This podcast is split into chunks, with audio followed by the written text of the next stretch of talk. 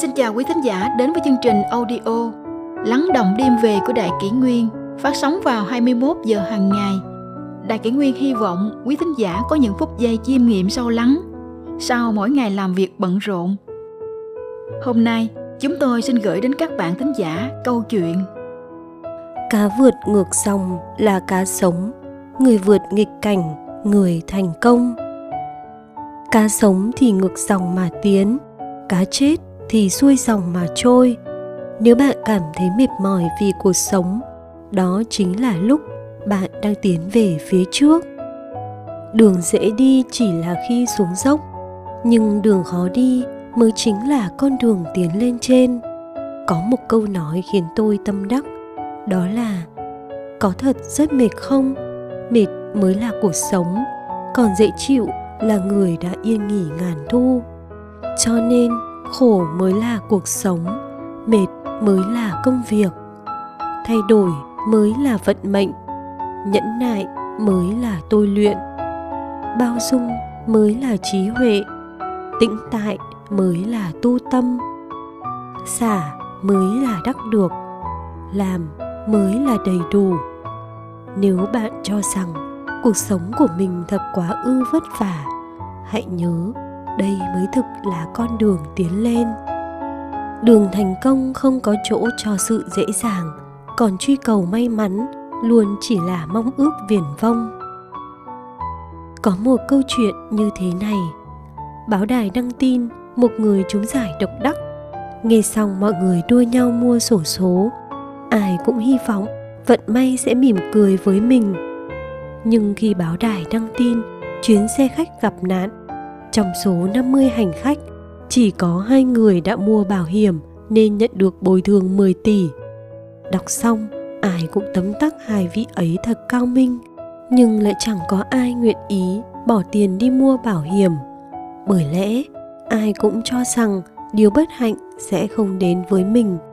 Điều này cho thấy con người ta luôn trông chờ sự may mắn nên mới bỏ qua cơ hội thành công để thành công có hai cách. Một là thành lập nhóm, hai là gia nhập nhóm. Trong một thế giới không ngừng thiên biến vạn hóa, muốn đơn thương độc mã, một mình nỗ lực để đạt được thành tựu, thì đường đi đã khó, lại càng khó hơn. Vạn vật trên đời sinh ra đều có quần thể, ngay cả sỏi đá cũng cần có nhau, huống chi là con người. Vậy nên cuộc sống là cộng sinh, chứ không nên cộng diệt. Tìm người tâm đầu ý hợp để phối hợp cũng chính là một bước lựa chọn thành công. Mơ ước khiến bạn trở nên vĩ đại, và vì vĩ đại mà bạn lại càng có nhiều ước mơ. Làm người vì hành thiện mà có được phúc báo, vì học tập mà có được tri thức, vì hành động mà có được thành công bạn là ai? Đôi khi không quan trọng. Điều quan trọng là sau lưng bạn là ai? Là một nhóm người đồng tâm trợ sức, sướng khổ cùng nhau? Là gia đình ấm áp, yêu thương? Hay sự cô đơn lẻ bóng? Quan niệm sinh ra hành động. Hành động sinh ra kết quả. Thế nên, bạn quan niệm thế nào thì kết quả sẽ trở thành thế ấy chuyện kể rằng, Trước đây có một người thợ mộc. Một hôm, ông cưa khúc gỗ ra Và đóng thành ba chiếc thùng. Chiếc thứ nhất dùng để đựng phân, Người người xa lánh. Chiếc thứ hai dùng để đựng nước, Mọi người đều muốn dùng. Chiếc thứ ba dùng để đựng rượu vang, Mọi người đều muốn thưởng thức. Cùng là chiếc thùng gỗ, nhưng bên trong đựng thứ khác nhau sẽ dẫn tới kết quả khác nhau. Chúng ta cũng vậy. Tâm hồn chứa điều gì thì bản thân sẽ nhận về điều đó. Chứa yêu thương sẽ được yêu thương. Chứa sân hận, ắt cũng nhận sân hận. Xã hội đổi thay, trăm hình vạn kiều khó khăn cũng là điều khó tránh đối với mỗi người. Tuy nhiên có khó khăn mới hiểu lòng bằng hữu, có trở ngại mới thấu hiểu chính mình. Xưa nay người thành công luôn là người biết mình, biết ta. Muốn hiểu được người khác thì trước tiên cần hiểu được chính mình. Nếu như ngay cả chính mình còn không hiểu thì sao có thể mong cầu người khác thấu hiểu? Thất bại là mẹ của thành công, gian nan là thầy của trí tuệ. Khi đối diện với khó khăn cũng chính là lúc giáp mặt với cơ hội vậy bạn có muốn tận dụng cơ hội để thành công hay không? Nếu muốn hãy dũng mãnh tiến về phía trước đối diện với khó khăn nghịch cảnh.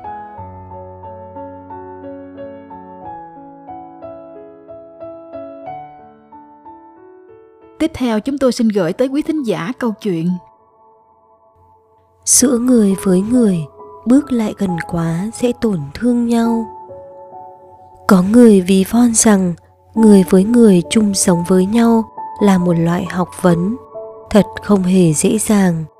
Xa rời nhau quá sẽ nhạt phai, nhưng gần nhau quá thì ân ân oán oán lại tìm đến. Bất kể là người nhà, bạn bè bạn học hay đồng nghiệp khi tốt với nhau thì hai người có thể cùng chung manh áo tấm chăn lúc trở mặt thì sống chết cũng không qua lại. Đời người như cái thước, cần phải có mức độ, tình cảm như thể diện, chớ vượt quá ranh giới. Chung sống giữa người với người, nhất định phải kiểm soát được mức độ. Quan hệ xấu tốt thế nào cũng không nên bước lại quá gần. Nếu không, cuối cùng rồi sẽ dần dần xa nhau. Bước lại gần ai quá đều sẽ gây tổn thương. Giữa bạn bè với nhau gần gũi quá thì nói năng không chú ý. Tiền bạc không có phép tắc. Hành động không được tôn trọng. Thời gian lâu dần thì đường ai nấy đi. Giữa người nhà với nhau, chớ quá can dự vào việc gia đình riêng của đôi bên. Ngày ngày cứ dính chặt với chuyện con cháu thì không còn bản thân mình. Cuối cùng, tình cảm cũng trở nên xa cách. Do đó, muốn chung sống hòa thuận với người nhà, bạn bè thân thiết thì phải giữ một khoảng cách nhất định. Vậy trong cuộc sống, làm thế nào để giữ được khoảng cách thích hợp? Xin đưa ra 5 điểm dưới đây để chúng ta cùng tham khảo. một, Giữa vợ chồng hãy giữ một chút không gian. Vợ chồng với nhau quan hệ rất thân mật, nhưng điều đó không có nghĩa là giữa hai người không có chút bí mật nhỏ nào. Nhất là khi vợ hoặc chồng có sở thích hứng thú khác biệt, không nên cưỡng ép người kia cùng sở thích giống với mình.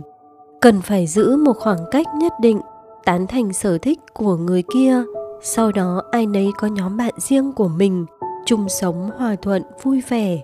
Hai, với con cái, giữ khoảng cách một bát canh. Trong xã hội ngày nay, có nhiều bậc cha mẹ vì quá bận rộn không còn dành được nhiều thời gian để ở bên cạnh chăm sóc con cái. Lại cũng có nhiều bậc cha mẹ gần gũi và chăm sóc con cái quá nhiệt tình, không chuyện gì không tham gia vào. Giữa cha mẹ và con cái là cần có khoảng cách. Tuy nhiên, khoảng cách ấy không được xa quá hoặc gần quá. Như vậy hai bên mới có thể chăm sóc cho nhau. Lại còn có thể tránh được một số mâu thuẫn và phiền phức không đáng có. Có giới hạn, có khoảng cách, có liên lạc, có trông nom. Khoảng cách tốt nhất chính là khoảng cách một bát canh. Con cái có bát canh ngon thì ân cần mang đến cho cha mẹ. Cha mẹ có bát canh ngon thì có thể đem cho con cái. Chính là như vậy. Trong cuộc sống, giữ khoảng cách một bát canh với con cái có thể thường xuyên ghé thăm cho con cái bát canh ngon. Về tâm lý cũng cần giữ khoảng cách một bát canh với con cái. Sẽ không vì nóng quá mà làm con bị bỏng, cũng không vì lạnh quá mà thờ ơ bận bịu chẳng quan tâm. Ba, giữa người thân không thể không có cái tâm cung kính. Tình thân là tình cảm khó mà chia cắt được. Tuy nhiên, sống với người thân trở nên tùy ý quá, nhất định phải có lòng cung kính được người thân giúp đỡ phải cảm tạ. Người thân có khó khăn thì phải kịp thời giúp đỡ. Sự tình của người thân trong nhà, người nhà nguyện ý nghe thì hãy nói. Không muốn nghe thì nói ít thôi, chớ can thiệp, càng không nên không e dè gì. Trong tâm mỗi người đều có một góc riêng không muốn người khác đặt chân tới. Vậy nên tôn trọng họ chính là tôn trọng tình thân của mình. 4. Giữa bạn bè luôn luôn ghi nhớ kỹ, không cầu xin mong muốn gì. Một số người hệ có quan hệ với bạn bè thân cận một chút là bắt đầu có đủ loại yêu cầu. Nếu bạn bè không đáp ứng được thì bắt đầu oán trách. Bạn bè như vậy sống với nhau sẽ khiến người ta cảm thấy mệt mỏi. Tình bạn chân chính thì thuần khiết chân thành, không nhuốm màu công danh lợi lộc. Bạn bè giúp nhau được thì chính là duyên phận tình bạn. Không nên dùng đạo đức để cưỡng ép họ, yêu cầu họ đáp ứng nhu cầu vô hạn của mình. Năm, giữa những người xa lạ, gặp người nên nói dăm câu ba điều. Cổ nhân có câu, quân tử chi sao đạm nhược thủy, tiểu nhân chi sao cam nhược lễ. Quân tử đạm dĩ thân, tiểu nhân cam dĩ tuyệt. Ý nói rằng tình cảm giao hảo của người quân tử nhạt nhẽo như nước lã.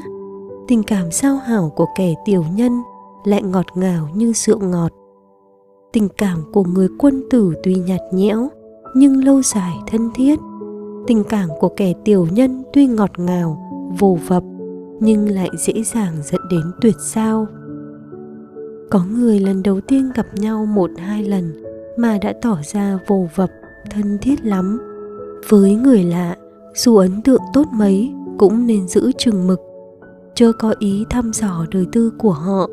Nói chuyện cần phải giữ lại đường lùi, không nên bắt bí gây khó xử cho người. Người ta khi càng có tuổi, càng trải nghiệm cuộc sống sẽ thấy rằng tình yêu, tình thân, tình bạn, tình cảm nào cũng đáng nâng niu chân quý.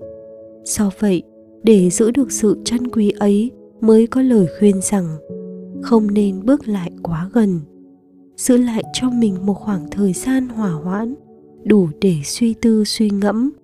Giữ lại cho người khác một không gian riêng, đó mới là khoảng cách tốt nhất. Không cần phải gần gũi quá, bởi ai cũng có cuộc sống riêng của mình. Không cần phải xa nhau quá, bởi cuộc sống này chúng ta còn cần gặp gỡ.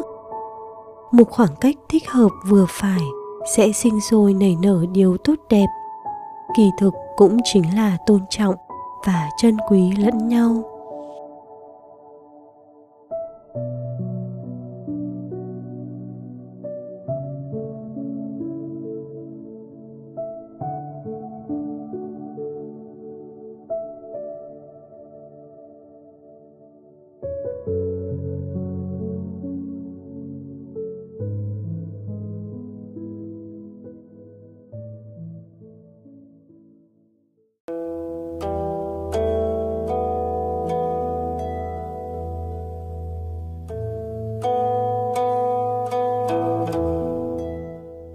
Xin chào quý thính giả đến với chương trình audio Lắng động đêm về của Đại Kỷ Nguyên phát sóng vào 21 giờ hàng ngày.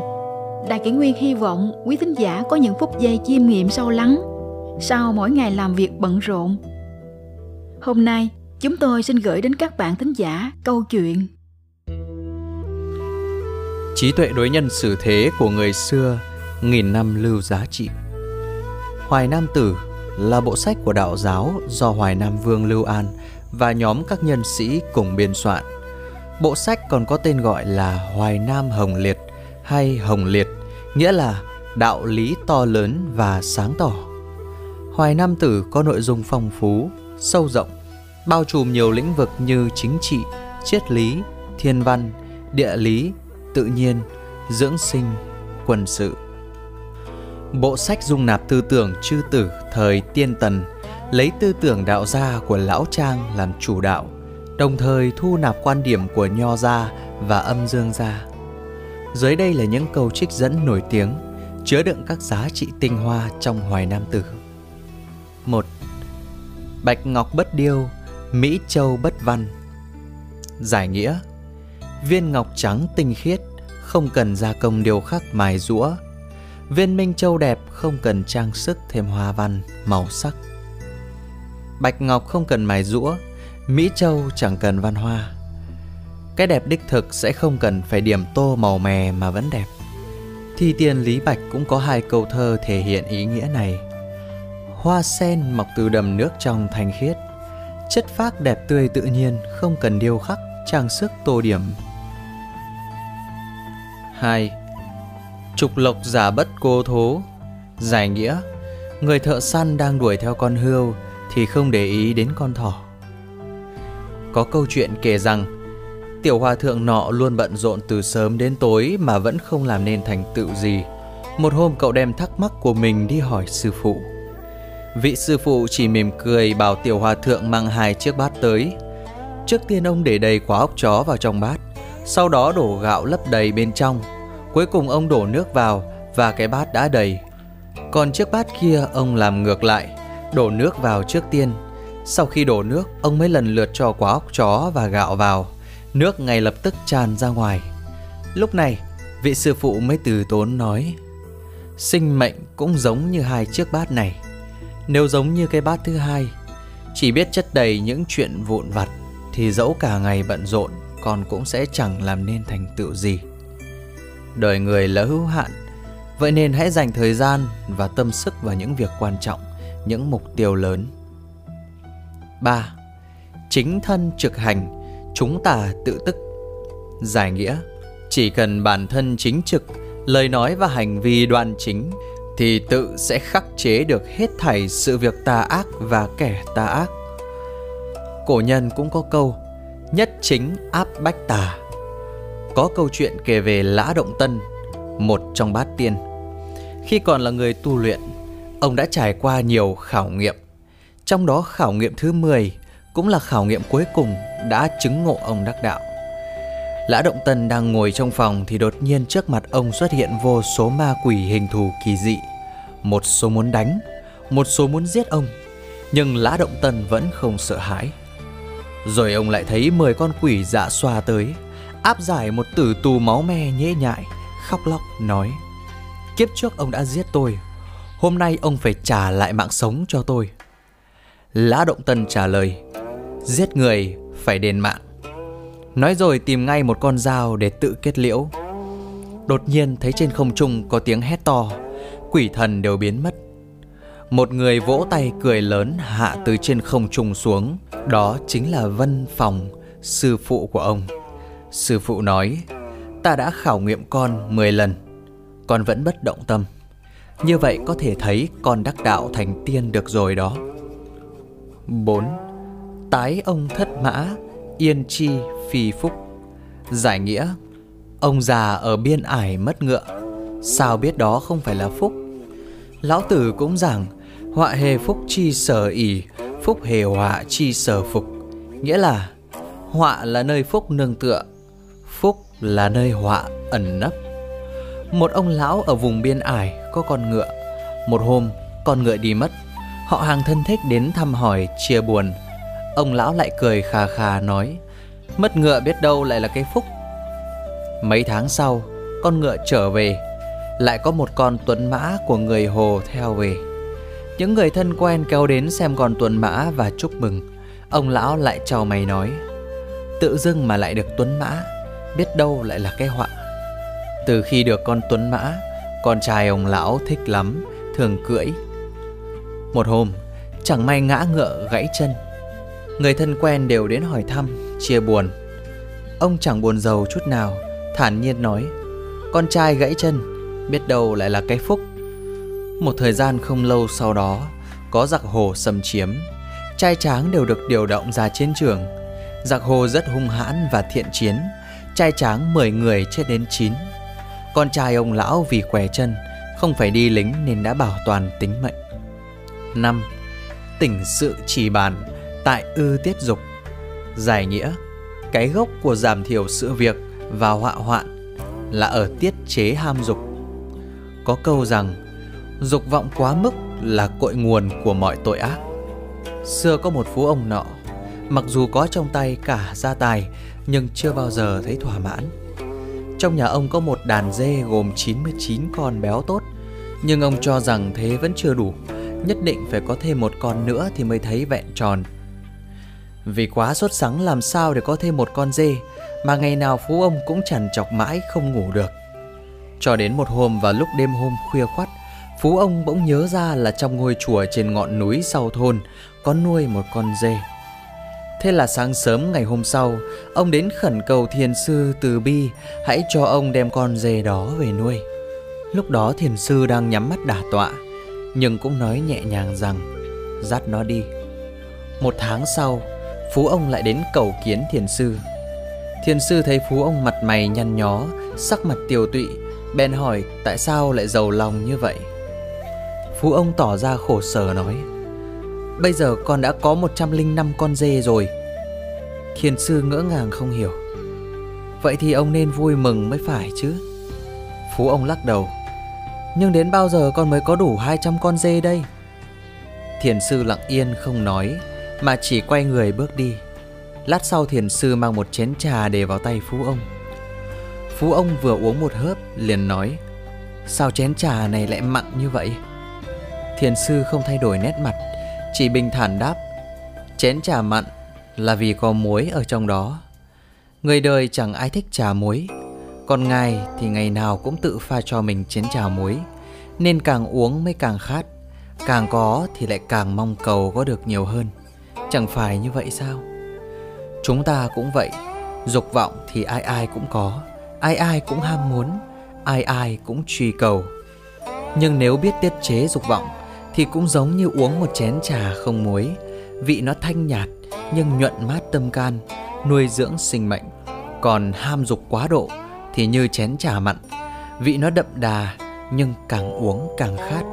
Mà càng khát lại càng uống nhiều hơn. Cho dù người ta có uống cạn cả một đại dương, Thì cũng không thể giải hết cơn khát trong lòng. 6. Tích ái thành phúc, Tích oán tắc họa. Giải nghĩa. Tích tụ yêu thương sẽ thành phúc lành, Tích lũy oán hận sẽ thành tai họa. Kinh dịch cũng viết, Tích thiện chi ra tất hữu dư khánh, Tích bất thiện chi ra tất hữu dư ương. Nghĩa là, Nhà tích thiện thì có thừa phúc lành, may mắn. Nhà tích bất thiện, Tích ác Thì có đầy tai ương họa hoạn. Thời cổ đại có người tên là Dương Vinh Nhà ông ta đời này qua đời khác Sống bằng nghề trèo đò. Một lần trời đổ mưa lớn, Nước suối dâng lên ngập rất nhiều nhà dân. Rất nhiều người bị ngập chết, Thi thể theo dòng nước trôi xuống dưới. Lúc này, Những người trèo đò khác đều vớt các tài sản trôi nổi trên mặt nước, Thừa dịp phát tài. Chỉ có cha và ông nội Dương Vinh bận cứu người mà không vớt đồ. Mọi người đều cười họ ngu ngốc. Nhưng có một đạo sĩ bảo với cha ông rằng Cả nhà anh đã tích được rất nhiều âm đức Nhà anh sẽ xuất hiện đại quan. Sau này Dương Vinh ra đời Chưa đến 20 tuổi thì đỗ tiến sĩ Con đường quan lộ thuận lợi không trở ngại nào Cuối cùng làm quan đến thiếu sư. Con cháu của Dương Vinh cũng rất phát đạt Có rất nhiều bậc trí sĩ hiền năng. Thứ bảy, phúc do kỳ phát, họa do kỳ sinh. Giải nghĩa, phúc phát do chính mình, họa sinh ra cũng do chính mình. Vào thời nhà đường có một nho sinh tên là Bùi Độ, từ nhỏ đã sống cảnh nghèo khổ cơ cực. Một hôm, Bùi Độ đi trên đường thì gặp một vị thầy tướng số. Vị này nhìn tướng mạo Bùi Độ, thấy ánh mắt láo liên, đường gân chạy vào chỗ miệng. Ấy là tướng ăn xin đầu phố, đói khổ mà chết. Thương tình, ông thầy tướng bèn khoen bùi độ nên nỗ lực tu dưỡng, hành thiện tích đức. Mấy ngày sau, bùi độ leo núi Hương Sơn vãn cảnh chùa, bỗng nhặt được một chiếc đai ngọc quý. Ông chờ trên núi cả đêm, hôm sau thấy cô gái hớt hải chạy đến tìm kiếm, bèn trả lại cho cô. Nhờ thế mà cứu được tính mệnh của cha cô gái ấy. Mấy hôm sau ông gặp lại vị thầy tướng số hôm nọ. Vị này trông thấy bùi độ có ánh mắt trong sáng, thần thái đã khác hẳn liền nói sau này Bùi Độ sẽ làm quan đại thần trong triều. Vị thầy tướng số còn khuyến khích Bùi Độ hành thiện, tấm thân bảy thước chẳng bằng khuôn mặt bảy tấc. Khuôn mặt bảy tấc chẳng bằng cái mũi ba tấc. Cái mũi ba tấc chẳng bằng một cái tâm. Quả nhiên, sau này Bùi Độ làm trọng thần của bốn đời vua Đường Hiến Tông, Đường Mục Tông, Đường Kính Tông và Đường Văn Tông, là danh tướng toàn tài đương thời đã thành danh công cao khắp Trung Nguyên, danh nổi ngoài bốn cõi. Sử sách nhìn nhận ông là đức độ thủy chung suốt bốn đời vua. Bùi độ có năm người con, đều có danh tiếng rạng rỡ, bản lĩnh hơn người. Lão Tử nói, thiên đạo vô thân, thường giữ thiện nhân, nghĩa là đạo trời không thiên vị bất kỳ ai, không thân cận với ai, thường chỉ giúp đỡ người thiện. Kinh dịch cũng viết, tích thiện chi ra tất hữu dư khánh, tích bất thiện chi ra tất hữu dư ương. Có nghĩa là nhà tích thiện, hành thiện thì có thừa phúc lành, nhà hành ác bất thiện thì có đầy tai ương. Cho nên người xưa nói phúc hay họa đều do tự mình tạo thành. 8. Đa dục khuy nghĩa, đa ưu hại trí. Giải nghĩa, nhiều ham dục thì hao tổn nghĩa, ít nhân nghĩa, lo lắng nhiều thì tổn hại đến trí tuệ. Trụ vương có sức mạnh địch vạn người, giết gấu đánh hổ, hùng tài cái thế, vốn có thể là một minh quân, vì sao lại trở nên hung tàn, độc ác tuyệt đỉnh cổ kim? Ấy là vì trụ vương phóng túng ma tính, buông thả sắc dục, phỉ báng thần linh. Ông ta đặt hình phạt nướng chết để chặn lời can gián, giết vợ giết con, diệt nhân luân tông miếu, đặt các bồn bò cạp ăn thịt người trong cung, giết trừ hầu, thất tín thiên hạ. Ông ta còn dựng các kho lẫm vơ vét của cải thiên hạ, ức hiếp vợ kẻ bề tôi, không mảy may liêm sỉ, tàn sát bạo ngược sinh mệnh để mua vui, mổ thai phụ moi thai, cắt thận các đồng nam nấu canh ăn, tuyệt diệt dòng dõi của muôn họ. Quân vương hưởng cực đỉnh phú quý trốn nhân gian không phải để mê đắm trong dục vọng. Họ cần phải giữ đức bậc quân vương, thực hiện luân thường, bảo vệ sinh mệnh bá tính, tránh xa sắc dục, đón nhận lời chung, biết liêm sỉ, tiết dụng của cải, kính trời yêu dân, thuận theo thiên ý. Trụ vương vốn xuất phát từ người tài năng, trí tuệ và sức mạnh phi thường. Nhưng nhiều ham dục đã làm tổn hại đạo nghĩa, mất dần nhân nghĩa, thành kẻ vô đức bất nhân bất nghĩa, cho nên dẫn đến nước mất nhà tan, đốt xác diệt thân trốn đài hoang. 9. Bách xuyên dị nguyên, nhi giai quỳ ư hải. Giải nghĩa Trăm con sông khởi nguồn khắp mọi nơi khác nhau, nhưng đều giống nhau là quy tụ về biển. Cũng như người có đạo đức cao thượng thì mọi người đều quy về thuận theo. Thời Tây Chu, quốc quân hai nước Ngu và Nhuế nổ ra tranh chấp vì địa giới ruộng đất. Thế là họ cùng đến gặp Chu Văn Vương để Văn Vương phán xử. Quốc quân hai nước đến nước Chu, trông thấy vào nước Chu, người cày nhường bờ, người đi nhường đường. Vào thành ấp, nam nữ đi đường riêng, người già không phải tay sách nách mang. Vào đến triều đình, sĩ nhường đại phu, đại phu nhường khanh, Tất cả mọi người từ quan lại đến thường dân đều hành xử phong thái chính nhân quân tử. Quốc quân hai nước nhìn nhau, trong lòng lấy làm hổ thẹn lắm, nói với nhau rằng kẻ tiểu nhân như chúng ta làm sao có mặt mũi nào mà bước vào nhà của người quân tử, mặt mũi nào mà nhờ bậc quân tử phán xử đây.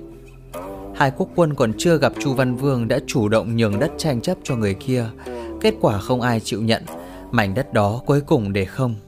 Người đời sau gọi mảnh đất đó là nhàn điền, ruộng để không hoặc nhàn nguyên, cánh đồng để không. Chư hầu các nước lân cận nghe được chuyện này đều coi Văn Vương là mẫu mực, tấp nập đến quy thuận. 10. Từ phụ chi ái tử, phi vị báo giã. Giải nghĩa Người cha nhân từ nuôi dưỡng dạy bảo con không phải vì để sau này được báo đáp.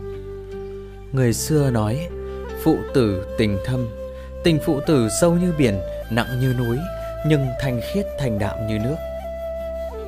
Người cha không thể hiện tình cảm đầm thắm, lo lắng, chăm sóc con như người mẹ, mà chú trọng bồi dưỡng trí hướng cao xa, nhân cách cao thượng cho con. Quan trọng nhất vẫn là vạch ra con đường nhân sinh chân chính để người con tự khám phá, tự bước đi, tạo ra con đường riêng của mình. Sau khi từ quan, Khổng Tử mở lớp dạy học, truyền bá tư tưởng nho gia, nhân, nghĩa, lễ, trí, tín, khôi phục lại nền đạo đức, lễ nhạc thời Chu Công, Văn Vương. Học trò khắp các nước tìm đến Ngài để bái sư, có ba ngàn học trò. Bá Ngư, con trai của Ngài cũng là một trong số ba ngàn học trò đó. Câu chuyện Ngài dạy con được ghi lại trong luận ngữ như sau. Trần Cang hỏi Bá Ngư rằng, anh có nghe được thầy dạy điều gì khác không? Bá Ngư trả lời, chưa. Có lần thầy đứng một mình, Tôi dạo bước qua sân Thầy hỏi học kinh thi chưa? Tôi đáp, chưa ạ. Thầy nói, không học kinh thi thì lấy gì để nói năng? Tôi lui ra và từ đó bắt đầu chăm chỉ học kinh thi. Một hôm khác, thầy lại đứng một mình. Tôi dạo bước qua sân. Thầy hỏi, đã học lễ chưa? Tôi đáp, chưa ạ. Thầy nói, không học lễ, lấy gì mà lập thân? Tôi lôi ra và từ đó bắt đầu chăm chỉ học lễ. Tôi chỉ nghe được hai lần đó như thế thôi. Trần Cang lôi ra, vui mừng nói, tôi hỏi một mà đắc được ba điều. Biết được kinh thi có tác dụng như thế nào, biết được kinh lễ có tác dụng như thế nào, lại biết người quân tử giữ khoảng cách với con, coi như học trò bình thường khác. Khổng tử dạy học trò, đệ tử nhập tắc hiếu, xuất tắc đễ, cẩn nhi tín, phiếm ái chúng nhi thân nhân, hành hữu dư lực tắc dĩ học văn. Dịch nghĩa, con em ở nhà thì hiếu thảo với cha mẹ, ra ngoài thì kính nhường bậc huynh trưởng, thận trọng lời nói mà giữ chữ tín, yêu khắp mọi người mà gần gũi người nhân đức. Làm được đến vậy rồi mà còn dư sức thì hãy học văn, tức học thi, thư, lễ, nhạc, dịch.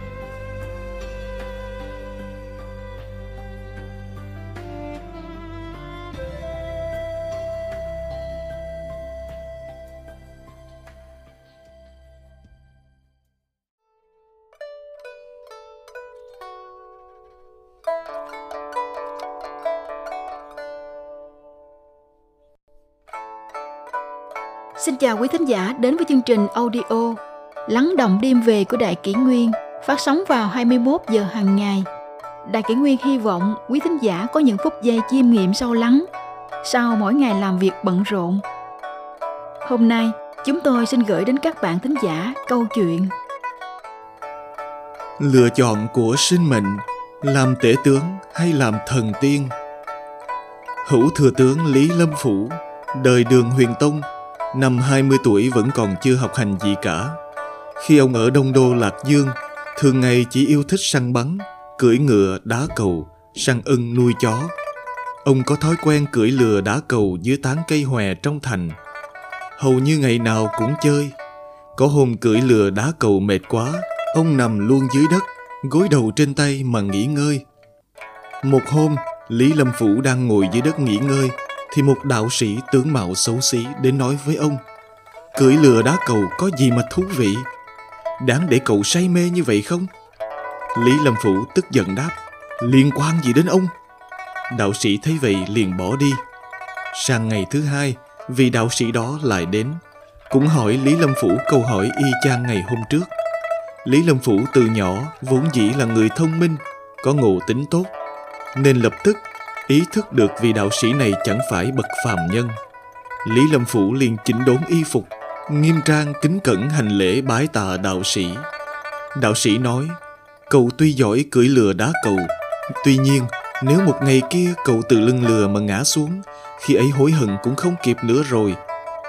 Lý Lâm Phủ nghe xong lập tức tỏ ý hối cải, quyết từ nay về sau sẽ cẩn trọng tu thân, từ bỏ cưỡi lừa đá cầu, Vị đạo sĩ nghe được như vậy liền vui vẻ cười lớn.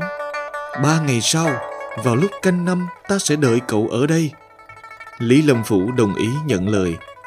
Đến ngày hẹn ước, Lý Lâm Phủ đến chỗ hẹn, thì thấy vị đạo sĩ đã đến trước. Đạo sĩ nói, vì sao cậu đến muộn?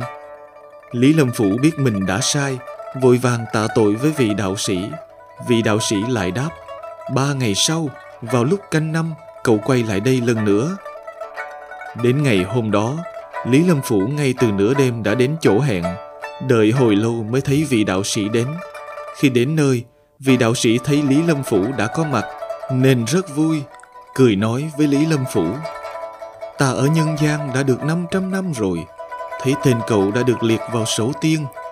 Nếu như cậu tu luyện, sau này cậu sẽ bạch nhật phi thiên, nghĩa là giữa lúc ban ngày, người bay về trời, trở thành tiên nhân – nếu như cậu không muốn làm thần tiên, vậy thì cậu sẽ được làm tể tướng nhà đường 20 năm, có đại quyền trong tay. Hôm nay, cậu hãy trở về nhà suy nghĩ cho kỹ. Ba ngày sau, lại vào lúc canh năm, chúng ta sẽ gặp mặt nhau tại đây. Sau khi trở về, Lý Lâm Phủ tự mình suy nghĩ. Ta vốn dĩ xuất thân từ hoàng gia tông thất, từ nhỏ đã có tinh thần trượng nghĩa. 20 năm làm tể tướng lại có trọng quyền trong tay. Bạch Nhật Phi Thiên trở thành thần tiên, sao tốt bằng làm tể tướng. Sau khi quyết định, Lý Lâm Phủ đến chỗ hẹn gặp vị đạo sĩ, bày tỏ ý nguyện của mình chỉ muốn làm tể tướng, không muốn làm thần tiên. Vị đạo sĩ nghe xong liền than thở không thôi, rồi quở trách Lý Lâm Phủ. Ta ở nhân gian 500 năm mới tìm được một người có thể tu luyện thành tiên như cậu. Thật tiếc, thật tiếc. Lý Lâm Phủ nghe vậy, vô cùng hối hận, muốn cải ý thành tiên. Tuy nhiên đạo sĩ nói, không được, thần minh đã biết rồi.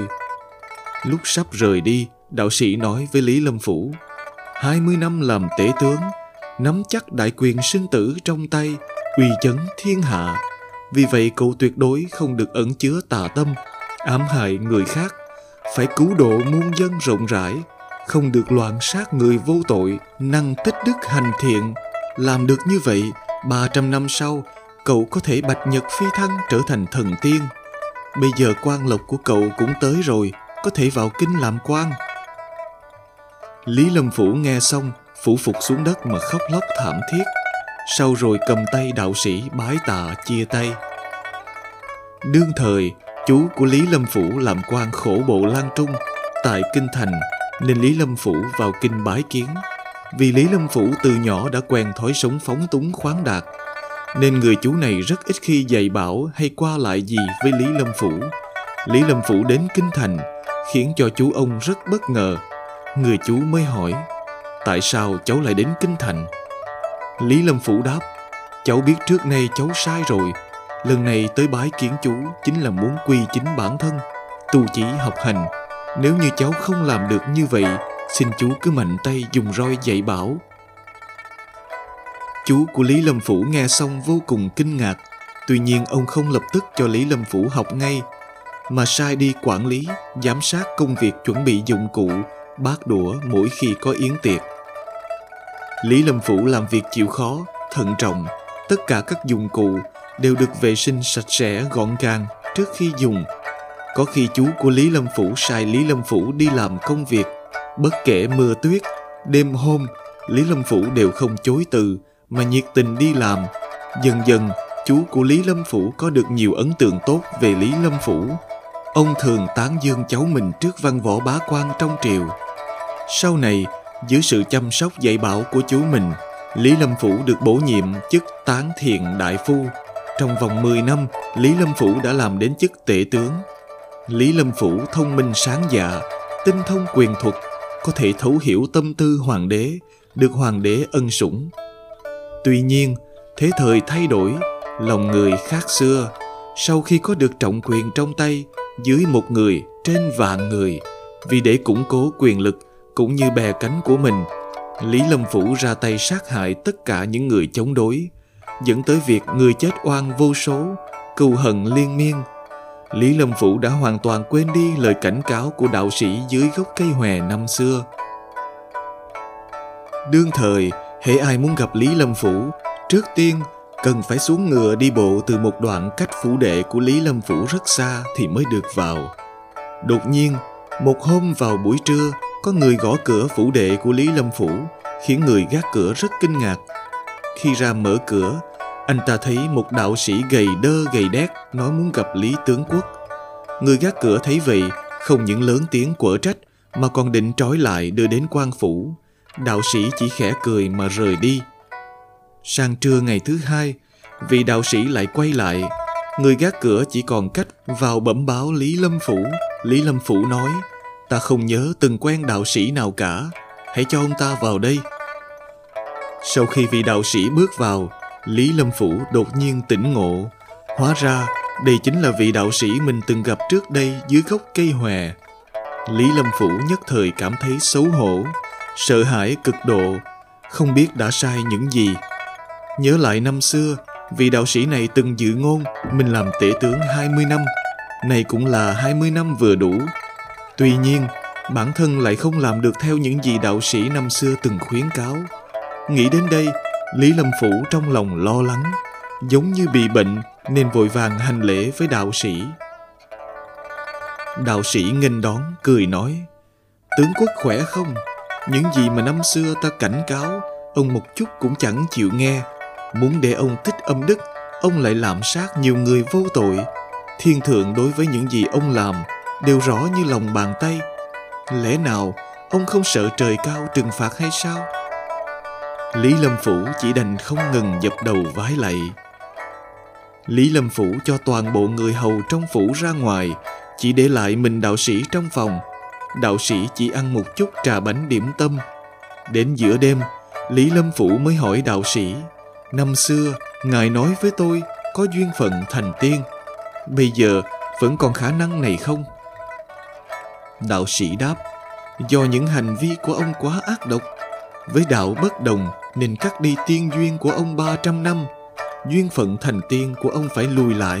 600 năm sau, ông mới có khả năng thành tiên. Lý Lâm Phủ nói, dương thọ của tôi sắp hết, mà tôi lại có tội nghiệp thâm sâu như vậy, sau này phải làm sao? Đạo sĩ nói, nếu ông thực sự muốn biết sau này ra sao, vậy hãy cùng ta lên trời một chuyến. Lý Lâm Phủ vội vàng xuống giường bái tạ. Đạo sĩ nói, ông hãy ngồi đây an thần tĩnh tọa, loại bỏ tất cả tạp niệm trong đầu, giống như một cây khô vậy, làm đến mức độ như vậy là được. Sau đó rất lâu, Lý Lâm Phủ nói, trong tâm tôi đã không còn tạp niệm nữa rồi. Vị đạo sĩ xuống giường nói, chúng ta đi thôi. Lý Lâm Phủ liền như người vô thức mà đi theo đạo sĩ. Cửa lớn trong phủ và cửa thành Xuân Minh của Trường An đều tự động mở ra. Lý Lâm Phủ tay cầm vạt áo của đạo sĩ mà cứ thế đi theo. Lý Lâm Phủ sống trong nhung lụa đã lâu, đi bộ không được xa. Mới tầm 10 dặm đường đã mệt mỏi chịu không nổi. Đạo sĩ biết vậy nên hỏi Lý Lâm Phủ có muốn nghỉ ngơi một chút hay không? Vậy là hai người cùng ngồi bên đường nghỉ ngơi một lúc. Sau khi nghỉ ngơi một lúc, vị đạo sĩ đưa cho Lý Lâm Phủ một cây gậy trúc bảo Hãy cưỡi lên nó, sau khi đến nơi, nó sẽ tự nhiên dừng lại. Tuy nhiên, trên đường đi tuyệt đối không được mở mắt. Lý Lâm Phủ vừa cưỡi lên cây gậy trúc, liền cảm thấy thân mình bay lên không trung, bay qua biển lớn, bên tai nghe thấy tiếng gió, tiếng nước. Qua thời gian, khoảng một bữa cơm thì đến nơi. Lý Lâm Phủ mở mắt ra xem, trước mặt là một đô thành to lớn. Trước thành có mấy trăm binh sĩ xếp thành hai hàng. Quân sĩ thấy vị đạo sĩ đến thì hành lễ tiếp đón đạo sĩ, đồng thời cũng hành lễ với Lý Lâm Phủ. Sau khi đi vào thành tâm một dặm, đến trước cửa một tòa phủ lớn, bước vào trong, thấy hai bên đều có binh sĩ thị vệ. Hai người bước lên một bậc đại điện, trong điện có chiếc giường mỹ lệ. Lý Lâm Phủ cảm thấy rất mệt, muốn lên đó ngủ một lúc. Vị đạo sĩ vội vàng kéo Lý Lâm Phủ lại nói Không được ngủ, ngủ một lúc e rằng ông không thể về lại nhân gian. Nguyên nhân bởi nơi đây chỉ có người chết mới đến được. Lý Lâm Phủ hỏi Nếu như đây thực sự là nơi tôi sẽ quay về sau khi chết Tôi chết cũng không oán Vị đạo sĩ cười nói Nơi đây cũng không phải mỹ lệ như những gì ông nghĩ. Cũng có bệnh và tai họa Chuyện phiền phức cũng không ít. Lý Lâm Phủ cùng vị đạo sĩ bước ra cửa lớn Lại cưỡi lên gậy trúc. Lúc sau đến một căn phòng chính điện Thấy nhục thể của mình đang nằm nhắm mắt trên giường. Lúc này vị đạo sĩ mới gọi hai tiếng. Tướng công, tướng công Ý nói tướng quốc. Lý Lâm Phủ lúc này mới hoàn hồn tỉnh lại Dập đầu bái tạ vị đạo sĩ. Sang ngày thứ hai Sau khi chia tay vị đạo sĩ Lý Lâm Phủ đã dùng hậu lễ để tiễn biệt Tuy nhiên vị đạo sĩ khẳng khái không nhận Chỉ phất tay chối từ Hãy thu xếp ổn thỏa cho bản thân 600 năm sau ta mới có thể lại gặp mặt ông. Nói rồi, đạo sĩ bước ra cửa biến mất, cũng không biết đi về phương nào. Lý Lâm Phủ vốn dĩ là người có đức nên mới có được tiên duyên. Tiếc thay, ông lại mê mờ trong kiếp nhân gian, bị danh lợi mê hoặc mà quên đi những lời đạo sĩ căn dặn ông cứu giúp trăm dân, tích phần âm đức. Lý Lâm Phủ đã ra tay sát hại những người đối đầu với mình để rồi mất đi phúc đức của mình từ đó đánh mất tiên duyên 300 năm, để rồi phải lùi lại 600 năm sau nữa. Nếu như trong luân hồi chuyển thế, ông vẫn không thể tỉnh ngộ sửa sai vậy thì có thể vĩnh viễn mất đi tiên duyên của mình giả sử trong chúng ta, có người có thể thức tỉnh chính mình, nhìn về bản thân, biết đâu cơ duyên từ bỏ phàm nhân, tu thành chính quả, đắc đạo thành tiên, lại hiện hữu giữa đời thường.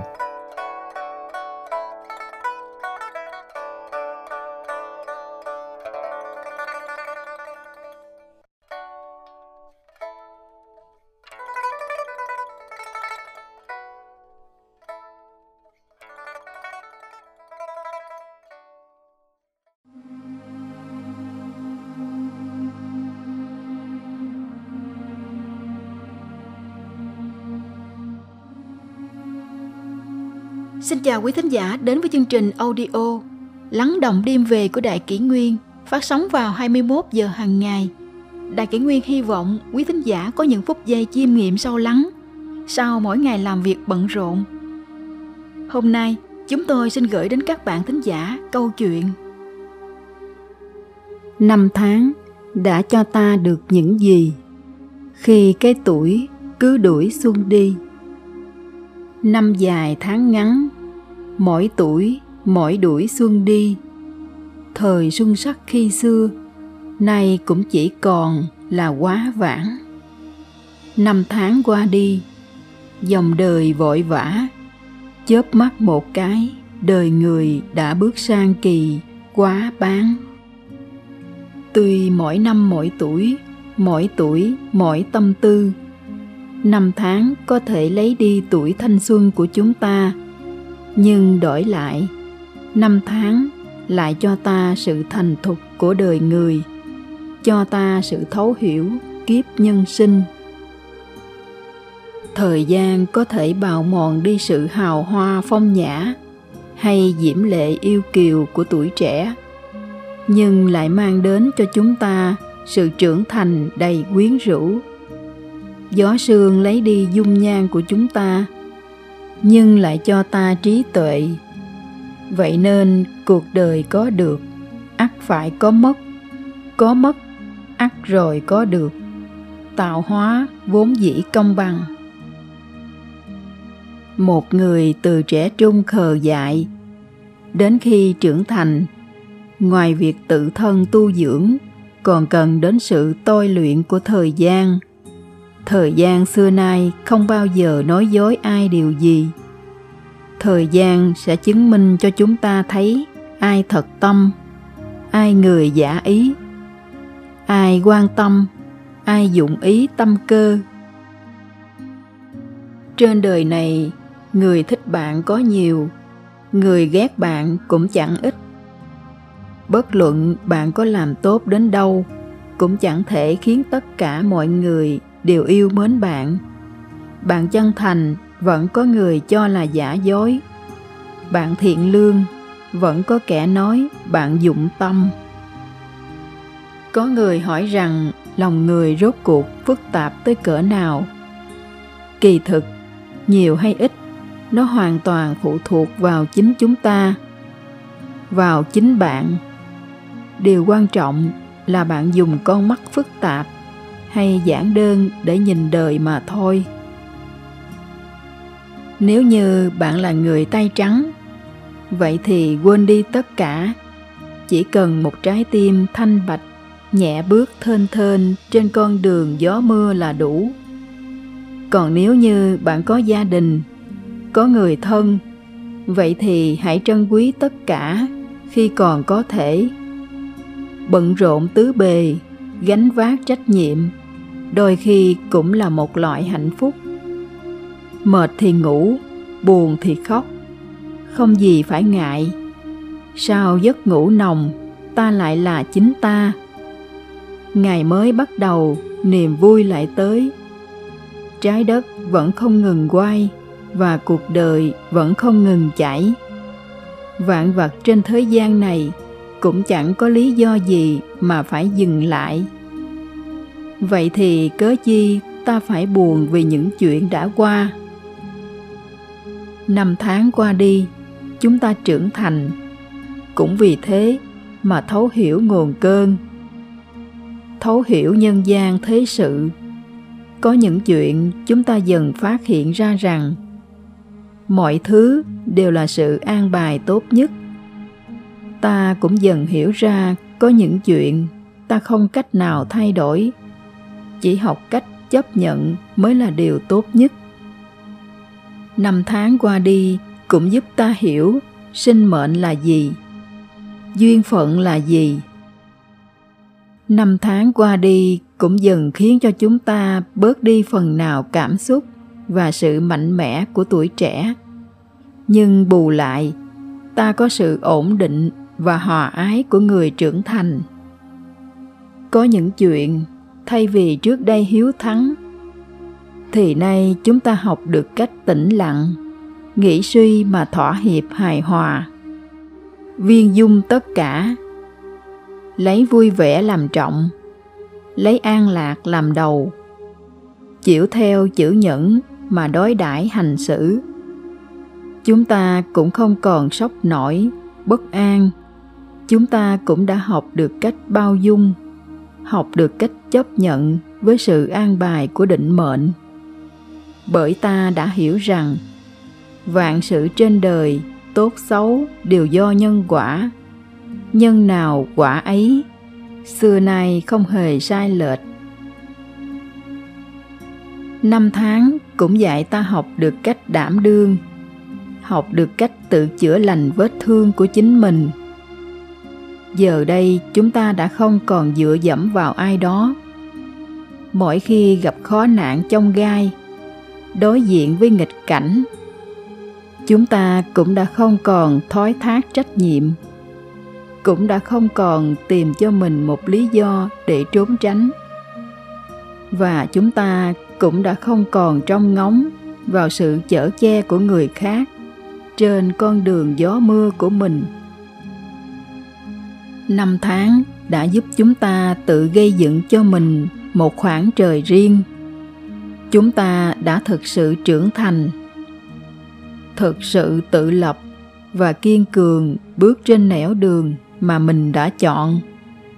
Dẫu cho con đường đó có cô đơn, có lạnh lẽo, có phải chịu ủy khuất, thiệt thòi, chúng ta vẫn cứ tươi cười đón nhận bởi năm tháng đã dạy ta rằng, muốn được thì phải mất, muốn nhận thì phải cho. Sau cơn giông trời lại sáng, muốn được ngắm ánh cầu vồng, ắt phải chịu gió mưa, đây là điều không thể tránh khỏi. Năm tháng cũng lại dạy ta lựa chọn và buông bỏ. Trong chốn hồng trần cuồn cuộn thật giả khó phân. Chúng ta cũng đã dần nhìn ra chân tướng, thực hư của mọi việc. Chúng ta biết cái nào trọng, cái nào nhẹ. Đâu là điều mình muốn, đâu là thứ chẳng thuộc về mình. Chúng ta biết chế ngự bản thân, thiện đại chính mình. Càng biết trân trọng cuộc sống, trân trọng mỗi cơ duyên mình gặp, mọi điều mình có.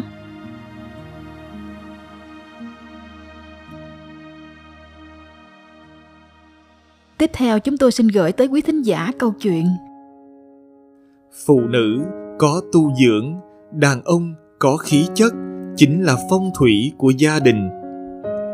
Trong Tăng Quảng Hiền Văn viết Cha con hòa hợp thì gia đình bền chặt, anh em hòa hợp thì gia đình sẽ không ly tán. Hòa hợp với mọi người xung quanh sẽ không xảy ra tranh chấp, mâu thuẫn. Vợ chồng hòa hợp thì gia đình càng thêm hạnh phúc, hưng thịnh. Gia đạo hưng cũng chính là phong thủy hưng thịnh. Như vậy, phu thê hòa hợp không thể thiếu sự tu dưỡng của phụ nữ và khí chất của đàn ông. Phụ nữ tu dưỡng tốt, đàn ông ít gặp họa. Tăng Quảng Hiền Văn còn có một câu nói như thế này: Vợ hiền chồng ít họa, con hiếu, cha yên lòng. Người phụ nữ tu dưỡng tốt không tính toán chi ly, như vậy sẽ ít gây tranh giành trong nội bộ gia đình, ngoài xã hội cũng bớt đi thị phi. Có một câu chuyện thực tế như sau. Một người phụ nữ lúc nào cũng chi ly tính toán, mọi chuyện đều muốn chiếm thế thượng phong. Mỗi lần đấu khẩu với người khác, người chồng đều khuyên, thôi bỏ đi người vợ lại chĩa mũi nhọn về chồng mình mà chỉ trích. Chửi anh ta vô dụng, ngu xuẩn cổng rắn cắn gà nhà, khiến người chồng giận tím mặt. Một hôm, người vợ lại tranh chấp với một đám người say rượu. Cô như súng liên thanh mà ra sức chửi. Mấy gã say rượu liền mượn rượu để đánh người. Người chồng lập tức kéo vợ bỏ đi. Ai ngờ, người vợ vẫn nóng nảy như trước. Trước mặt mọi người chửi chồng mình là kẻ vô tích sự. Người chồng xấu hổ, đơn thương độc mã đánh nhau với đám người kia, kết quả đã bị giết chết. Trước khi chết, người chồng hỏi, lần này em đã hài lòng chưa? Nhiều lúc, người đàn ông hay nóng nảy lỗ mãn, lúc này cần sự dịu dàng và trí tuệ của người phụ nữ để hòa giải, chứ không phải thêm dầu vào lửa. Càng không nên chủ động gây chuyện để sự việc càng tồi tệ. Trong gia đình, nếu phụ nữ biết cách cư xử, thì quả thật có thể tránh được rất nhiều chuyện phiền toái. Một người phụ nữ tu dưỡng tốt sẽ có yêu cầu cao với bản thân, dựa vào ngôn ngữ và hành động, khiến mọi người tâm tình thoải mái, không khí trong gia đình. Vì vậy trở nên đầm ấm, mối quan hệ giữa các thành viên thêm phần khăng khít. Một người phụ nữ tu dưỡng tốt sẽ biết cách vung vén cho danh dự người đàn ông, biết kiềm chế lời nói của mình, đặc biệt là lúc hai người cãi nhau. Vì vậy mà hôn nhân không bị đẩy đến bờ vực thẳm. Một người phụ nữ tu dưỡng tốt sẽ chú trọng đến việc nuôi dạy con cái, hiểu được đạo lý. Đằng sau một đứa trẻ ưu tú, luôn có những người bố mẹ tài giỏi. Vì vậy sẽ dạy cho những đứa trẻ thế nào là lễ nghĩa, thế nào là quy tắc một người phụ nữ tu dưỡng tốt sẽ thấu hiểu cho khó khăn của mọi người, không tùy tiện vạch trần người khác, mà còn biết giang tay giúp đỡ mọi người. Bởi vì sống trên thế gian này, ai cũng có những lúc bất đắc dĩ hoặc bị đẩy vào bước đường cùng. Cho nên mới nói, phụ nữ tu dưỡng tốt chính là phúc báo, là cốt lõi của phong thủy. Đàn ông khí chất lớn phong thủy vượng như biển rộng trời cao. Khí chất là gì? Khí chất chính là phong độ. Hoài bão, nhận thức, tầm nhìn của một người. Trong, kim bình mai từ thoại, viết, xem khí chất, có thể biết được cả đời phú quý hay nghèo hèn. Xem diện mạo, có thể biết được cuộc đời lành hay dữ.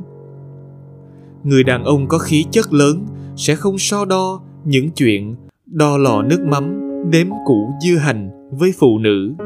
Có một câu tục ngữ nói, đứng ở tầng thấp nhìn xuống chỉ là rác rưởi hôi thối. Đứng ở trên tầng cao nhìn xuống, toàn bộ khung cảnh sẽ bao phủ tầm mắt. Người đàn ông có khí chất giống như người đứng ở trên cao ngắm nhìn phong cảnh trong mắt anh ta, sẽ chỉ còn động lại ưu điểm và cái đẹp của người phụ nữ, mà bỏ qua những vụn vặt tầm thường của cuộc sống. Chỉ khi nhìn thấy ưu điểm của đối phương thì mới có thể sống hài hòa với nhau. Nếu không, những rắc rối vụn vặt trong cuộc sống cơm áo gạo tiền sẽ giết chết tình yêu và sự nhẫn nại của con người. Những gia đình vợ chồng hòa thuận đầy ắp tiếng cười không phải là không gặp phải những phiền phức vùng vặt thường nhật, mà là họ biết nhìn xa trông rộng. Khí chất của đàn ông cũng không chỉ thể hiện ở những điều đó. Một người đàn ông có khí chất thì sẽ tự tin và có chính kiến riêng của mình. Anh ta biết cái gì nên nắm giữ, cái gì nên buông tay. Sẽ không chìm đắm trong cuộc sống xa hoa buông thả, không ăn nói ngông cuồng, không làm việc mà thiếu suy xét một người đàn ông có khí chất sẽ bảo vệ gia đình và vợ con của mình. Anh ta biết công danh lợi lộc cũng không thể sánh được với tình thân và bến đỗ yêu thương. Anh ta sẽ không dễ dàng hạ thấp bản thân mình để làm những việc vô liêm sỉ. Một người đàn ông có khí chất sẽ đem lại một bầu trời rộng mở cho con cái. Anh ta sẽ chỉ cho con biết những điều đẹp đẽ, mới mẻ ở ngoài kia. Cúi xuống anh ta nguyện làm bọ cạp chúa đứng dậy, nguyện làm đèn chỉ đường. Một người đàn ông có khí chất sẽ không trói buộc mình trong thế giới hạn hẹp. Để đạt được mục đích lớn hơn, sẽ không ngừng tìm kiếm, cầu tiến để lên vị trí mới cao hơn. Phụ nữ tu dưỡng tốt có thể dần dần nuôi dưỡng người đàn ông và cả gia đình.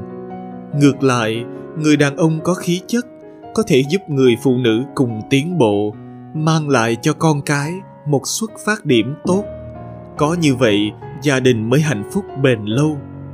Phong thủy gia đình không phải chỉ nhờ vào thế đất tốt, phương vị đẹp mà còn được tạo nên từ sự tu dưỡng của người phụ nữ và khí chất của người đàn ông trong gia đình.